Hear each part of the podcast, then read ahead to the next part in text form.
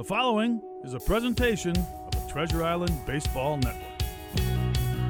It's the show that goes around the horn with your Minnesota Twins, with insight from the decision makers in the dugout and in the front office. It's Inside Twins. Inside Twins is sponsored by Killebrew Root Beer, locally owned and operated. It's how memories are created and legends are made. Well, good morning. Chris Atterbury with you. The show is Inside Twins. It's brought to you, as always, by Killebrew Root Beer, locally owned and operated. How memories are created and legends are made. It is a kind of a wet Sunday here. We battled through some weather issues yesterday. Twins bats came alive. They have a chance to win a series against the Cubs today. We're joined by Derek Falvey, president of baseball operations here in studio today. Always great to have you in studio first and foremost. And you know, when we get you in here, we don't want to waste your time. And so we're going to ask you about topics that are kind of suited to you as opposed to just kind of running through the events of the week. But I want to start with one of the big events of the week, which was you had to unfortunately sit down with Tyler Mahle and realize he doesn't get to play baseball for a while with that injury. Coming out of that, you were asked a question about, you know, when you traded for him, you've had multiple guys that show up and they either get hurt, the risk of trading for pitching, the risk of just pitching in general to health. And you talked about we trust our process. We went back and we look at all of that that sparks me because how do you do that? How do you go back? I know you do everything intentionally. There's nothing done in this organization just because. So how do you go about doing a, a self audit, as it were, on an incredibly uh, difficult and at times unscientific process. Well, I think we do it all the time, Chris, as um, not just when something goes bad, right, or ultimately when something works out the way it did with with Tyler. We have know, upwards of 30 plus trades we've made over the last few seasons, right, and ultimately each one of those we go back and assess. You know, what was our process? What information did we have? Sometimes we have bad process and good outcome. And oftentimes we spend more time on that and trying to assess, okay, we got a little lucky here. It's a good outcome. Sometimes you get unlucky. You have great process, everything lines up really well, and ultimately have a bad outcome. So the things that you can control and the things that we feel we can invest our time in, there's risk. There's risk in this sport. And if you're trying to get better and you're doing some things that might take uh, a risk on, ultimately you have to be okay with the outcome of that. And I feel like we always assess that. We always talk about what the risks are. And ultimately we're just, it's all in the pursuit of getting better. What's the grayest area when you're going through that process, acquiring a new player, whether it's signing them or whether it's trading for them? Is it health, where you know there's a risk that anybody could go at any time, especially if there's there's stuff before, or is it fit? And, and character? Because you've had some guys that maybe when they got here weren't what you thought they were, sure. or, or some guys who were better than you thought they might have been. Yeah, I would say both of those are risks always. They're just different types of risks. I think the health risk and, and sometimes the, the realities of that is you don't know everything. You don't get your hands on the player when, when you're when you're trading for them. You certainly get some medical reports. You get what they're reporting. Uh, sometimes they've had some imaging done, whether it's an MRI or an X-ray. Sometimes they haven't, and ultimately it's just maintenance and care that goes into the report. When you make that trade, you know you're walking walking into that without full information. Uh, it's not a it's not as clean a process as I think maybe the average fan might think it is. And ultimately, you have to take on that risk to get to know the player, to to do the work on the scouting side, to evaluate everything you can on the outside, and ultimately make the best decision that you can. And I feel good about the way our guys have done that. The league is so. Uh, I don't know, information based, right? And streamlined based in terms of here's how we do it. This is available. This is available. We can know how long a ball is in the air. Yeah. We can know how many uh, tenths of a centimeter it was off the plate or, or whatever. Do you think there'll be a more codified way of, of, of tracking health records of players moving forward? Yeah, I, well, I don't think it's a question always of the record. I think it's just the reality of there's risk in this sport, and certainly with pitching. You know, we're not alone in this. You know, you look across baseball right now, and you see some of the players uh, that that are getting hurt, right? And there are injuries, and we recognize with with the velocity in the game, with the way these athletes have been trained. This is true in other sports too. It's just creating more uh, more risk than there, maybe there was 10, 20 years ago. So ultimately, that's part of it. But if we never want to take a risk, uh, we can do that ultimately, yeah. and we and we can live on that side of the equation. It won't make us any better, and that's what we're trying to do. You will not be living on that particular. You will not sign Derek Falvey on that side of uh, of the fence. Let, let's talk about Byron Buxton. We've talked with Buck about this. We talked with Thad about this. We've heard from Rocco on this. It's great that he's able to DH, and he makes you better if he can play every day. He's second best position player war on your club. He also unquestionably makes you better if he can play in center field. He can steal bases. He can play the, the even the very nature of his injuries still remain a bit vague and mysterious. Where are we in that process? Is there a point in time where all parties involved get together, or does Carlos have to cook dinner for everybody and and explain that he needs to play center? Like, what has to happen? Yeah, I, I think it's a combination of conversations, and and we don't sit here today. I'll, I'll tell you from where I sit, ultimately in this chair, and my decision uh, around where we how our process unfolds with this is it's a partnership. It's with the player, it's with the the staff, it's with our medical team, it's with everybody involved to see where our team is at this moment in time. What are the alternatives? What's the risk that that exists there? And ultimately, we'll we'll spend some time building that in. But we're not we don't have a specific date in mind. We don't have a day where we're saying this is the day he'd go play center field. We want to see how he continues to progress physically. Uh, we've turned a corner on weather, which I think is great. Ultimately, hopefully now we can see what it looks like as we proceed further into the season. But we'll assess that really on a week to week basis. Uh, and ultimately, right now, we feel really good about where he's at physically. We feel really good about the contribution you just mentioned. We know we're better with Byron Buxton on the field.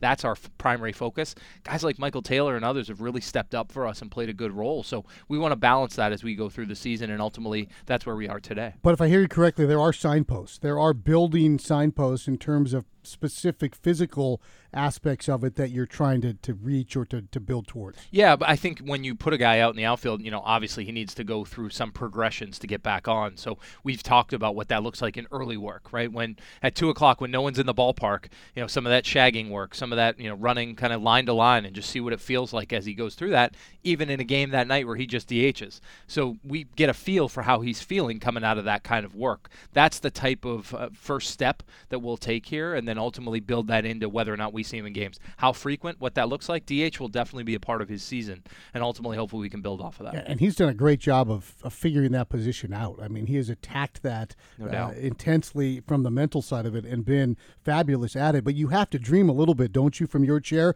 looking down and going, look, we're getting nothing from left field. Worst in the league offensively. Center field is bottom three in the league offensively. DH is really good. We've got all these other parts that we can use if you can open that up. So do you you have to catch yourself to not try to rush it? Well, I, I think to some degree, sure. But as you just mentioned, when we see an Alex Kirilloff come up and do what he's doing, and that allows Joey Gallo to potentially play some of that outfield to gain more production in the corner.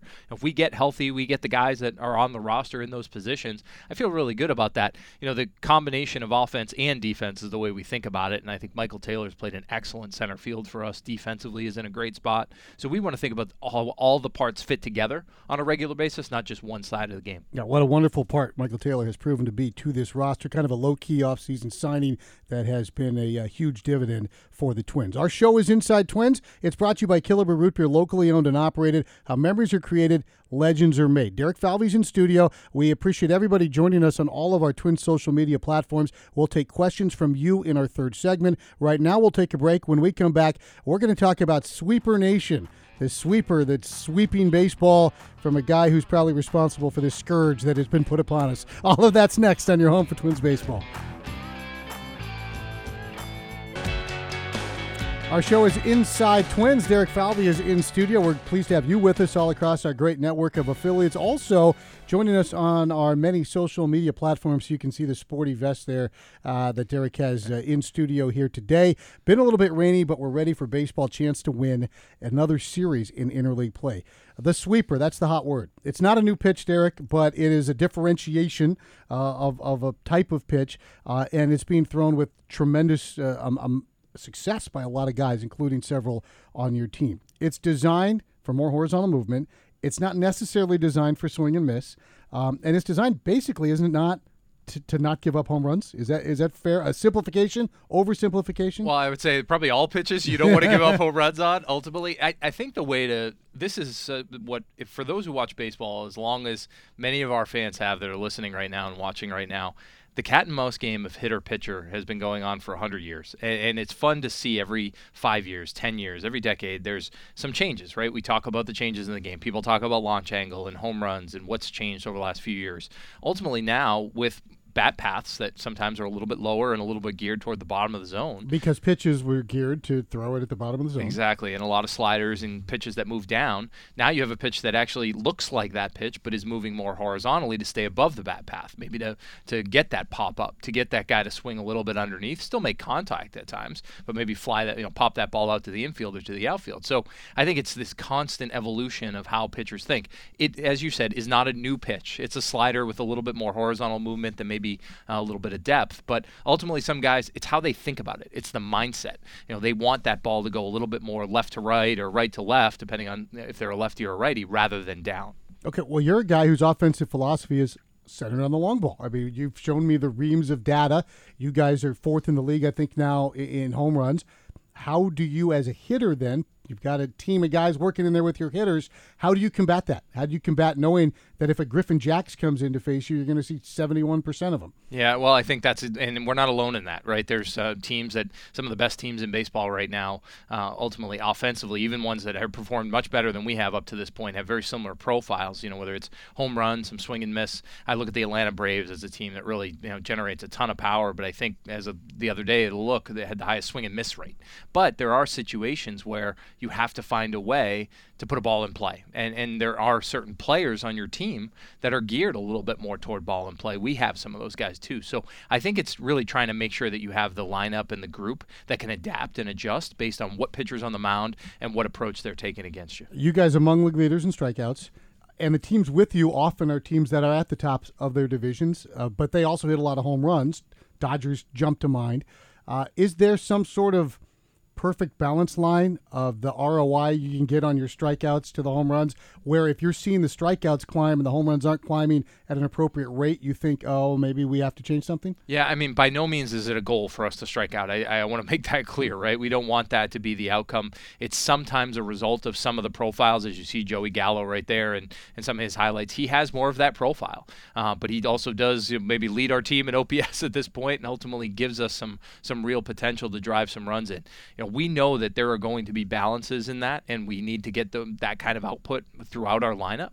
But we also look at playoff baseball, and that's really where we want to be winning. And ultimately, what wins in those games is going to be the ability to drive the ball even to the gaps, not just home runs, but to get some power output in those games. The, the guy we saw chasing Gal there was Kirilloff. You just get AK back, and he is not Luis Arraez. But he is a guy who, if you just look at quality of at bats, has the potential to give you those grinding, long quality at bats that end up with hard contact to all parts of the field. We saw the power with uh, certainly evidence to healthy wrists yesterday. No first doubt. ever career home run straight to the opposite field. How excited and what does he add to your team when you get those grinder type at bats consistently from a guy like that? Yeah, I mean, Alex, we, we were hopeful, certainly entering spring training after this last surgery. We took it very slowly. We wanted to make sure he was as comfortable as possible. Uh, it took a little longer, even maybe than we expected at that moment in time, but that was okay by us because we wanted him to build confidence and we wanted him to really feel good about where he was at health wise. This is what we're seeing right now is what a healthy Alex Kirilloff can do, and I, I think that's really fun to see. I think it's great for our team. I think it balances out our lineup, as you just mentioned, with a slightly different approach and profile. So this is a guy who can drive the ball all over the field. He has home run power, as we see, to both pull side and the opposite field. He also has the ability to grind out in a bat, and I think that's going to be really important for us over the course of a season.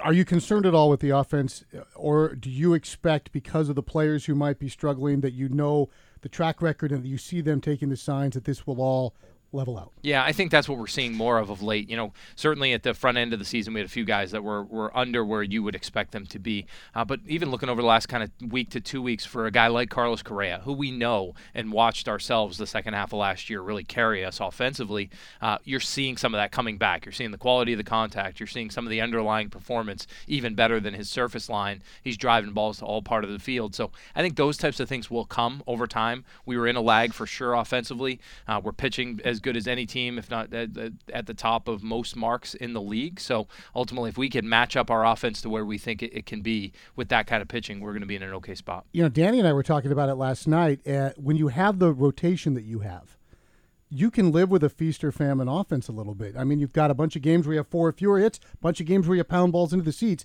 But if you know from the drop, from the last note of the national anthem, that you're in every game in the sixth or seventh inning, it only takes one swing. You never feel like, say, for instance, you had poor rotation, explosive offense. you could still be buried early in a ball game. You're never out of a game right now. Yeah, it's it's why everyone talks about pitching and defense, right? The importance of that core and having that through the course of a season. I think we're seeing that now. As you just said, we're in a lot of games. You know, the guys in the bullpen are coming in with one-run games very often, or tie games, or you know, one one way or the other. So I feel like every time we show up in the fifth, sixth, seventh inning, we've still got a shot every night, and that's all you can ask for from your starters. You want to put yourself in a position to win as many games as possible.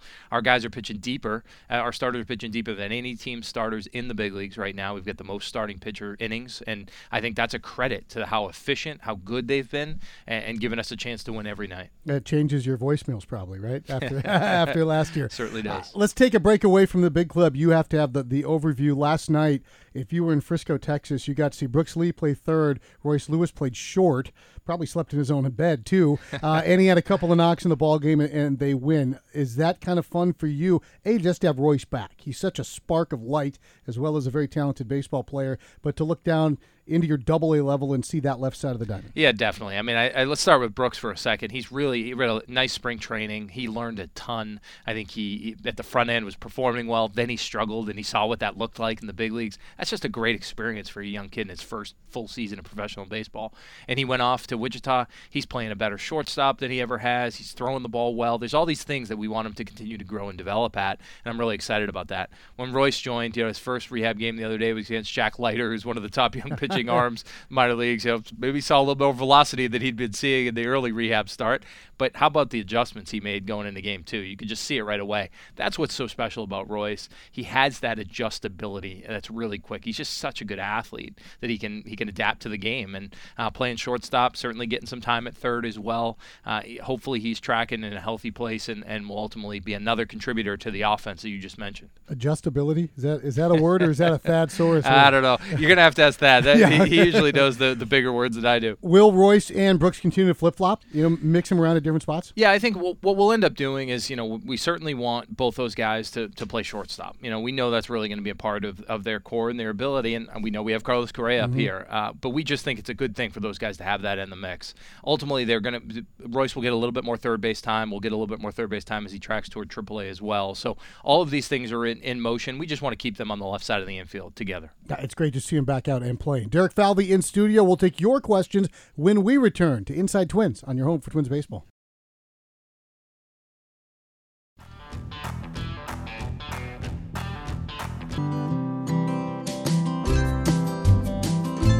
Uh, welcome inside our dry and cozy confines here in the network headquarters at Target Field. You see the bustling Thomson Reuters Champions Club behind me. If you are joining us via our social media channels, Derek Falvey and the Natalie uh, attired there with the vest. Uh, we're both sporting the M Star, so uh, we got it. We're ready to roll on a Sunday. A reminder: we're coming up with our pregame lineup card. Uh, we're going to hear a great little feature on Christian Vazquez and David Ross, teammates now facing off against one another today, and also memories with Mike Radcliff. Darren Johnson has an amazing story about Cliffy that you will not want to miss today. I'm going to open the segment and then we'll open uh, to other questions, Derek.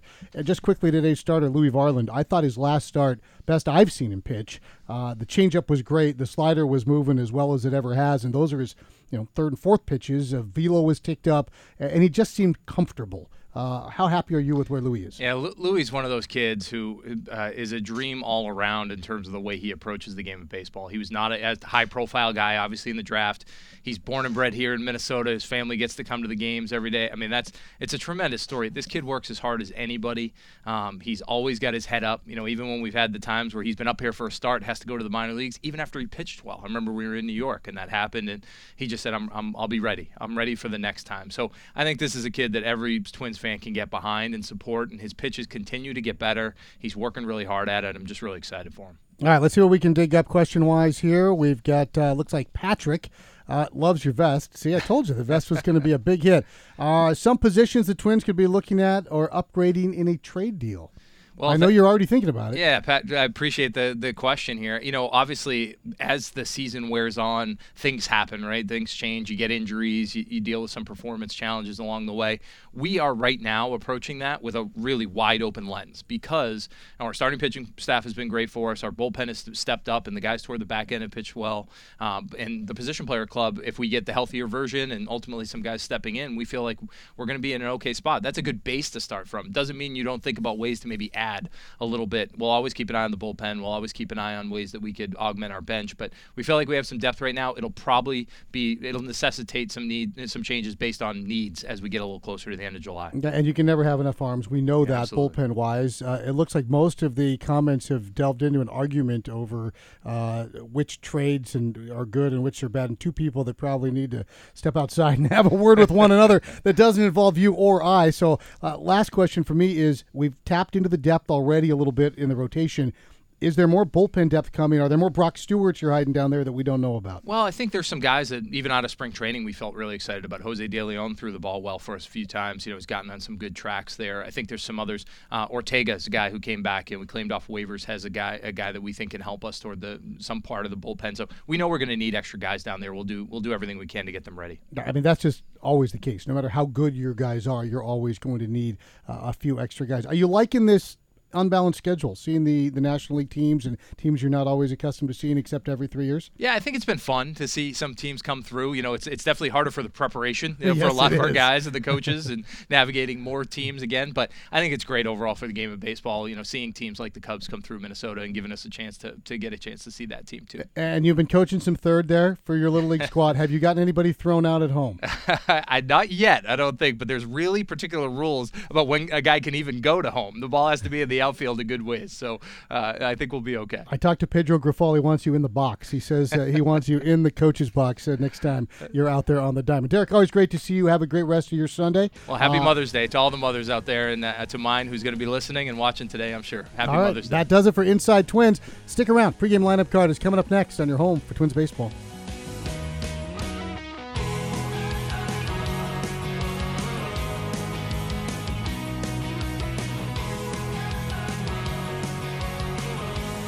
You have been listening to Inside Twins, brought to you by Killebrew Root Beer, locally owned and operated. It's how memories are created and legends are made. This has been a presentation of the Treasure Island Baseball Network.